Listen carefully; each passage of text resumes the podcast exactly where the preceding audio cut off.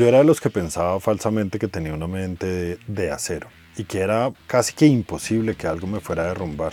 Y lo creía y me eché ese cuento porque al final pasé por muchas cosas que sí, que la resiliencia me logró sacar, que ese empuje que tengo yo en el alma me llevó a salir de esos momentos, pero me llevó a salir con las mismas malas construcciones, vacíos y traumas con los que venía. Cuestión que lo único que hice fue acumular aún más.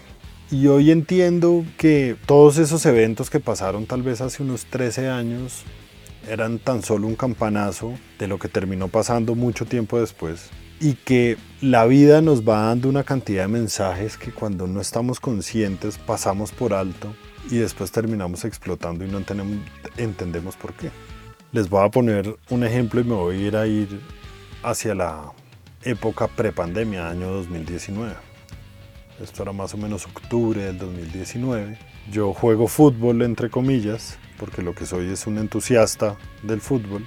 Y en ese equipo donde juego, tuvimos un partido en la noche, un jueves. Salgo yo del partido, llego yo a mi casa, y empiezo a sentirme en, mi casa con el corazón agitadísimo. Decido bañarme porque dije, yo creo que si me baño, la agüita caliente tal vez me relaja, me va a bajar un poco el agite del partido y pues me va a ayudar a descansar. Efectivamente me baño, duré bañándome largo rato, tal vez unos 40 minutos. Me acuesto y empiezo a oír mi corazón, a sentir el tum, tum, y empiezo a sentirlo. Y cada vez que lo sentía me angustiaba más. Cada que me angustiaba, por supuesto, empezaba a sentir presión en el pecho. Después de la presión en el pecho empezó a dolerme el brazo izquierdo, que es el que llaman el brazo del infarto. En ese momento decido despertar a mi ex esposa y decirle, oye, me va a dar un infarto, llévame por favor a la clínica. Salimos corriendo para la clínica, llegamos a la clínica, obviamente me hacen todos los exámenes, electrocardiograma, en fin, y la conclusión del médico tres horas después es que básicamente tuve un ataque de ansiedad. ¿Y por qué viene esto a la historia? Y es que la ansiedad es la puerta de entrada a la depresión. Y yo tuve un episodio depresivo muchos, muchos años después de ese primer episodio de ansiedad. Luego pasa la pandemia y llegamos a la pandemia y obviamente lo que todos conocemos, lo que todos entendemos de esa crisis, el nerviosismo, la falta de entendimiento, la preocupación por los seres queridos, el encierro, muchas cosas que hicieron que al final como, como pasa como con las bombas, comprimieron todo eso que venía pasando tal vez 15 años atrás en mi cabeza y lograron que se hiciera la bomba perfecta para que después reventara con lo que les voy a contar. Y esto no es excusa, no es nada diferente a contar una historia, a contar de por qué entendí cómo estaba construido, de por qué llegué a la ansiedad y a la depresión y cómo logré entender muchas de las cosas que les voy a contar. Ahí saliendo un poco de la pandemia, más o menos ya sobre el 2021, decido irme a España. Me voy a España detrás de un sueño de traer una cantidad de recursos para un proyecto que había acá en Colombia, historia larga, corta, termino decidiendo egoístamente quedarme en España y empieza en España ya con la soledad y con la obligación de estar conmigo mismo, empiezan a salir muchas de estas cosas de la ansiedad, de los miedos, de la depresión. Y por supuesto esto no es excusa porque cualquier error que cometí en el pasado y en esa época los entendí hoy, los enfrenté, los resignifiqué y ya los perdoné. Solo estoy contando esta historia para entender cómo, si no cuidamos nuestra salud mental y si no la atendemos y si no sanamos, pues vamos a tener un lío de la Madonna que no nos imaginamos. Estaba yo en España entonces y estaba yo tomando un curso de inglés y estaba en el curso de inglés y esa misma profesora que me estaba dictando clase había sido profesora de mi ex esposa. Y cuento esta anécdota porque fue muy diciente y hoy empiezo a ver un poco ya en retrospectiva cómo estaba tan deshecho desde el punto de vista emocional. Y bueno, yo empecé la clase y me preguntó por, por mi ex. Yo en ese momento Lo único que hice fue empezar a llorar. Esta profesora para la grabación, esto en una de estas plataformas de videoconferencias, para la grabación y me dice, Guillermo, o sea, esto que está pasando no está bien. Yo le sugiero que pues, acuda a alguien, hable con alguien, porque está, pues, está, se le ve mal. Yo terminé de llorar, terminamos la clase de inglés y en ese momento me estaba leyendo ese libro del hombre en busca del sentido. Y ahí había leído lo de la logoterapia. Así que arranqué en teoría a hacerme terapia porque seguía convencido que yo y mi mente entre comillas de acero era capaz de salir de cualquiera de esos estados. Es así que arranco a correr y arranco a correr carreras y carreras y carreras y a obsesionarme con las carreras para tratar de encontrar respuestas y darme un significado a la vida. En ese momento llego a Colombia ya pasado un tiempo, tomo una decisión, digamos que de vida, así como ha tomado la decisión de irme para España, tomo también la decisión de volverme para Colombia. Y en Colombia pues se detona un poco la crisis acumulada que venía, terminó en un proceso de divorcio, causas internas, externas, todas. Yo me hice responsable de las que me correspondía. Y justo en ese momento, después del regreso de Colombia, salgo de la casa donde yo estaba casado, me voy a un hotel y en ese hotel empiezo a evidenciar ya no solo la etapa de la ansiedad, por ejemplo, tenía las pulsaciones en reposo, sentado, en 190. Era una vaina que yo miraba el reloj, yo tengo uno de esos relojes para correr y para hacer ejercicio que le va diciendo uno hasta que mastica, pero me está diciendo las pulsaciones. Justo en este momento lo miro y tengo las pulsaciones en 70, las pulsaciones normales, pero las alcanzaba a tener en reposo en 190 y era un nivel de angustia porque no sabía que me podía calmar. Hoy entiendo que la ansiedad es física y que se ataca de manera física. Respiración, tal vez agua helada, pero en ese momento no entendía nada. Y eso me llevó a lo que realmente les vengo a hablar. Y es que yo era de los que pensaba que quien tenía ideas suicidas o quien se suicidaba era nada más que un cobarde. Yo siempre decía, ah, se requiere ser muy cobarde para saltar o para pegarse un tiro, para ahorcarse eh, y no enfrentar la vida, porque obviamente entendía falsamente con esa construcción que venía que en teoría mi mente de acero todo lo podía lograr. Y solo para ponerles un ejemplo, la salud mental es tan importante que en el mundo cada 40 segundos se suicida una persona. Esto porque viene al rollo y es que Luego de haber hecho ese juicio del cobarde, de haber juzgado a quien toma la decisión de acabar con su vida, y en ese episodio depresivo yo, yo nunca fui diagnosticado porque honestamente nunca fui a un psiquiatra. Yo decidí atenderlo de otra manera y ahora les contaré toda la historia recorrida detrás de eso. Pero yo estuve en el hotel donde estaba, es un edificio de, de muchos pisos, yo estaba en el piso 23 y en ese piso 23 me alcancé a parar al frente de la ventana dos veces y a decir, esto solo lo acaba si yo me lanzo por la ventana. Y esto solo lo termina de manera eficiente este salto. Porque hoy entiendo la mente de un suicida. Un suicida no realmente no quiere acabar con su vida. Quienes hayan tenido, y yo en ese momento que los tuve, ya por fortuna en este estado de conciencia no los tengo, pero logro entender que cuando uno está en un estado depresivo que duele tanto porque me pesaba la vida, me dolía el alma, lo único que uno quiere acabar es con el dolor, no quiere acabar con la vida. Porque es día tras día con dolor, día tras día con dolor, día tras día, que se vuelve cansado, que se vuelve pesado, que es imposible de llevar, que arrastrar el peso de la vida más el peso del dolor era casi imposible. Y eso que conté con mucho apoyo externo, pues pensé y me paré dos veces dispuesto a.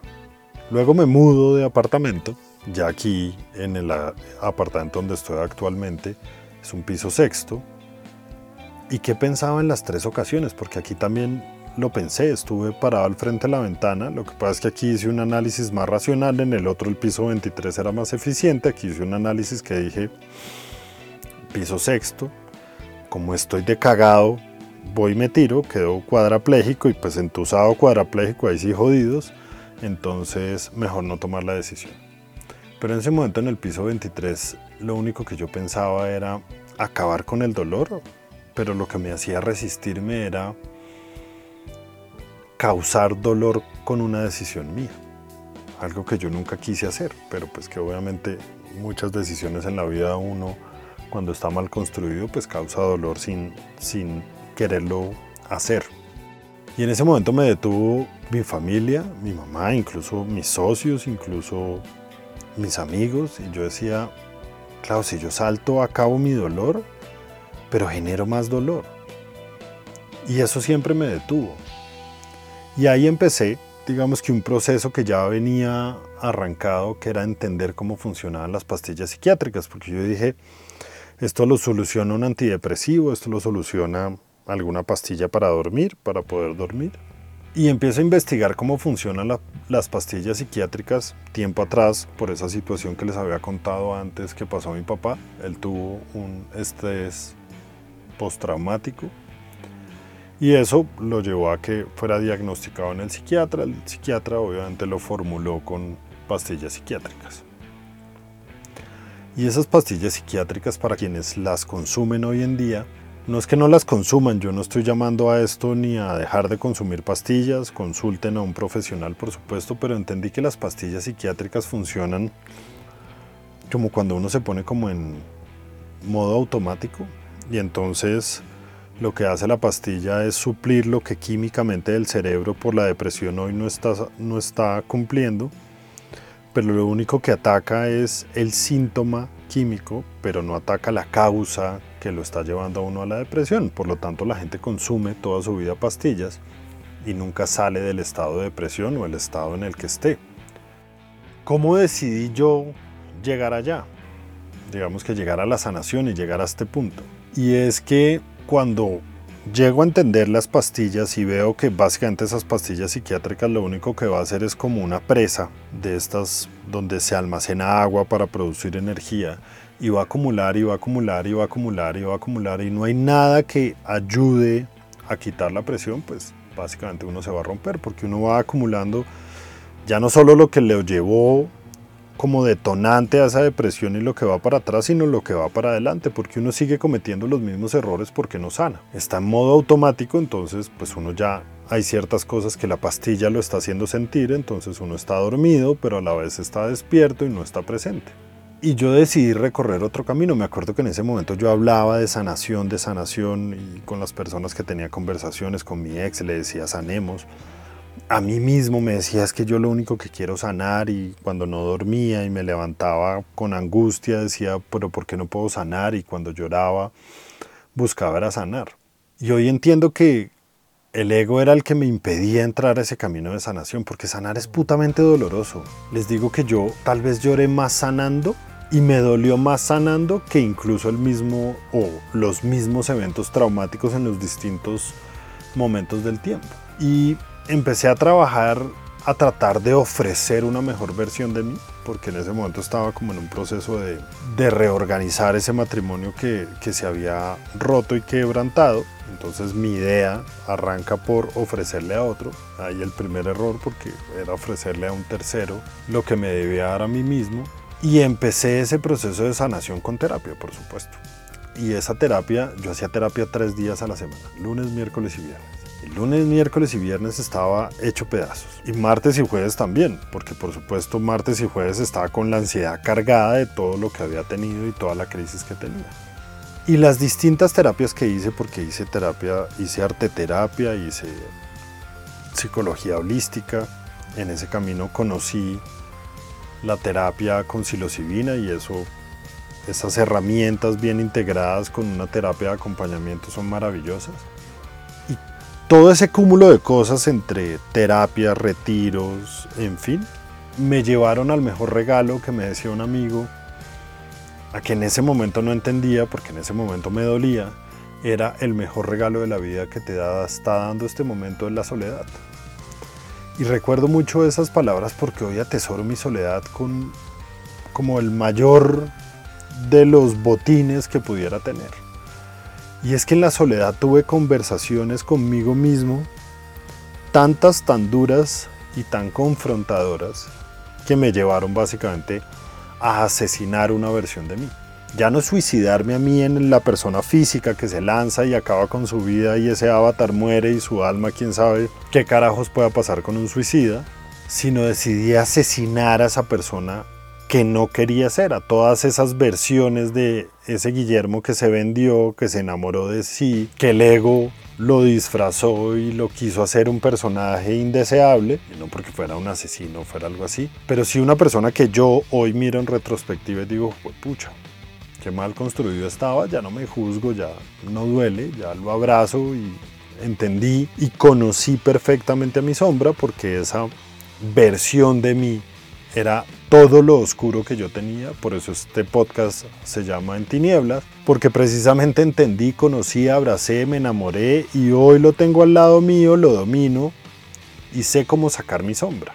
Pero en ese momento empiezo a enfrentarme a cada uno de esos issues, decisiones, miradas, respuestas, y empiezo a hacer el proceso de sanación y empiezo a ir a recorrer personas, cosas, resignificar, hablé con una cantidad de personas a las que le pedí perdón por cosas que había hecho, otras que no había hecho, pero decidí en ese momento asumir toda la responsabilidad.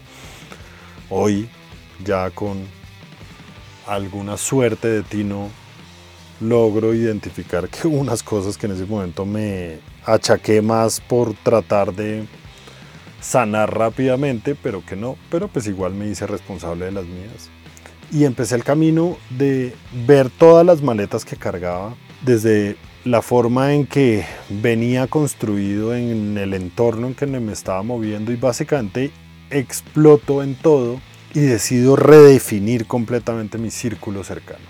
Me alejo de amigos de toda la vida, decido cerrar todas mis redes sociales y empezar a encajar las piezas que yo quería encajar y a tener cerca las personas que quería tener.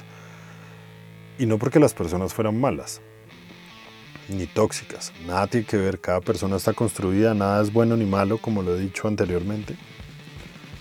Pero lo que sí me hizo entender era en qué escenario quería vibrar yo, cómo quería rodearme de las personas con las que quería estar. Por supuesto, yo mismo me aíslo, odio todo lo que era la versión de mí del pasado, porque ese proceso de sanación tiene una confrontación con uno. Entonces uno se siente un imbécil, como se siente un imbécil, se desprende de todo lo que tiene. Al desprenderse de todo lo que tiene, pues básicamente uno pierde cierta identidad porque yo llevaba 43 años siendo esa persona de esa manera, con esas actuaciones. Y luego el proceso armado también es doloroso porque uno empieza a decir y a tener miedo de saber si los pasos que está dando en ese momento son los correctos, si eso que se está volviendo a poner es lo correcto o no desde resignificarse a uno como, en mi caso como papá, en mi caso como pareja, en mi caso como socio, como amigo y conmigo mismo, cómo, cómo iba a ser mi relación y cómo iba a hablarme a mí mismo. Y todo ese camino, luego obviamente de mucha terapia, logro salir adelante, pero logro salir adelante porque así como les conté que era resiliente siendo bruto, o sea, bruto pero decidido, también fui resiliente con la sanación. Y esa sanación fue un proceso obsesivo en el que ya no por otra persona, porque en ese momento ya eh, decidimos no seguir intentándolo.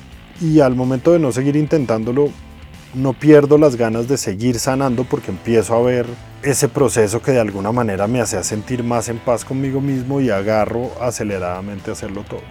Hoy ya no hago tanta terapia y no porque me crea un ser superior, simplemente quien hoy es mi terapeuta y gran parte del camino lo recorrí con ella. Hoy es más como un asesor externo a quien le he dicho quiero que estés ahí para de vez en cuando, una vez al mes, vernos y que me pueda decir la estás cagando, no la estás cagando, pilas por ahí no, te estás convenciendo de algo, pilas que el ego te está ganando. Porque al final la terapia es como el pañal. Si no la dejamos de cagar, no nos van a quitar el pañal. Igual es la terapia. Si no la dejamos de cagar, pues no vamos a salir de la terapia. Y por más que el terapeuta sea muy bueno, es imposible si uno no pone de su parte. El trabajo de terapia, para que todos lo sepan, sin pastillas ni nada, es el 10% del trabajo que uno tiene que hacer en su vida. Tiene que salir a terapia no solo hacer de pronto las algunas tareas que le puede dejar a uno el terapeuta, sino a uno empezar a confrontarse y empezar a mirar para adentro. Y eso que le da miedo, le da susto, le da ansiedad, empezar a preguntárselo, ¿qué hubo? ¿Qué pasó? ¿Qué pasó? Más para adentro, más para adentro. ¿Duele? Ah, bueno, puta. Más para adentro, más para adentro, más para adentro. Y así fue al punto en que casi dos años mirando para adentro, para adentro, para adentro, hoy puedo salir, sonreír, estar tranquilo, habiéndome confrontado, habiendo asumido la responsabilidad me di en la jeta conmigo mismo, me maté con sevicia, pero ahí ya no fue el matarse en el suicidio, sino maté esa versión de mí que no deseaba. Y terminé acuñando una frase muy bonita que dice el poeta Rumi, y es que por la herida entra la luz. Y es una frase muy bonita porque uno entiende que donde hay dolor y sanación, ese es el camino que uno debe recorrer. Así que la invitación de este podcast es para que sepan que a pesar de que hoy estoy hablando en este estado de conciencia, no quiere decir que uno no haya pasado por momentos difíciles. No quiere decir que no haya estado parado en ese piso 23. Hoy lo reconozco, me miro, no digo, ¡ah, qué imbécil! porque lo iba a hacer? No. Hoy lloro de felicidad de saber que no lo hice porque me hubiera perdido todo lo maravilloso que está pasando hoy en mi vida.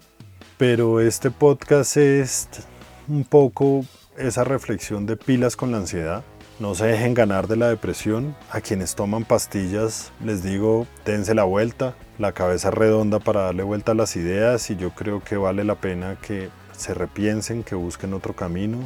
Estar en piloto automático lo único que los va a llevar es que el día que dejen de tomar pastillas ya no solo es volver al momento en el que se las empezaron a tomar, sino todo lo que traen acumulado, así que las decisiones pueden ser peores.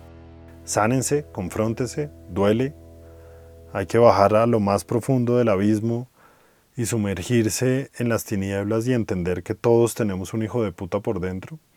De que si aprendemos a abrazar nuestra sombra, la aprendemos a controlar y aprendemos a sacarla de manera controlada. Y a que también tenemos una persona que es luz, pero no somos solo luz. Tenemos luz y sombra en nuestro ser.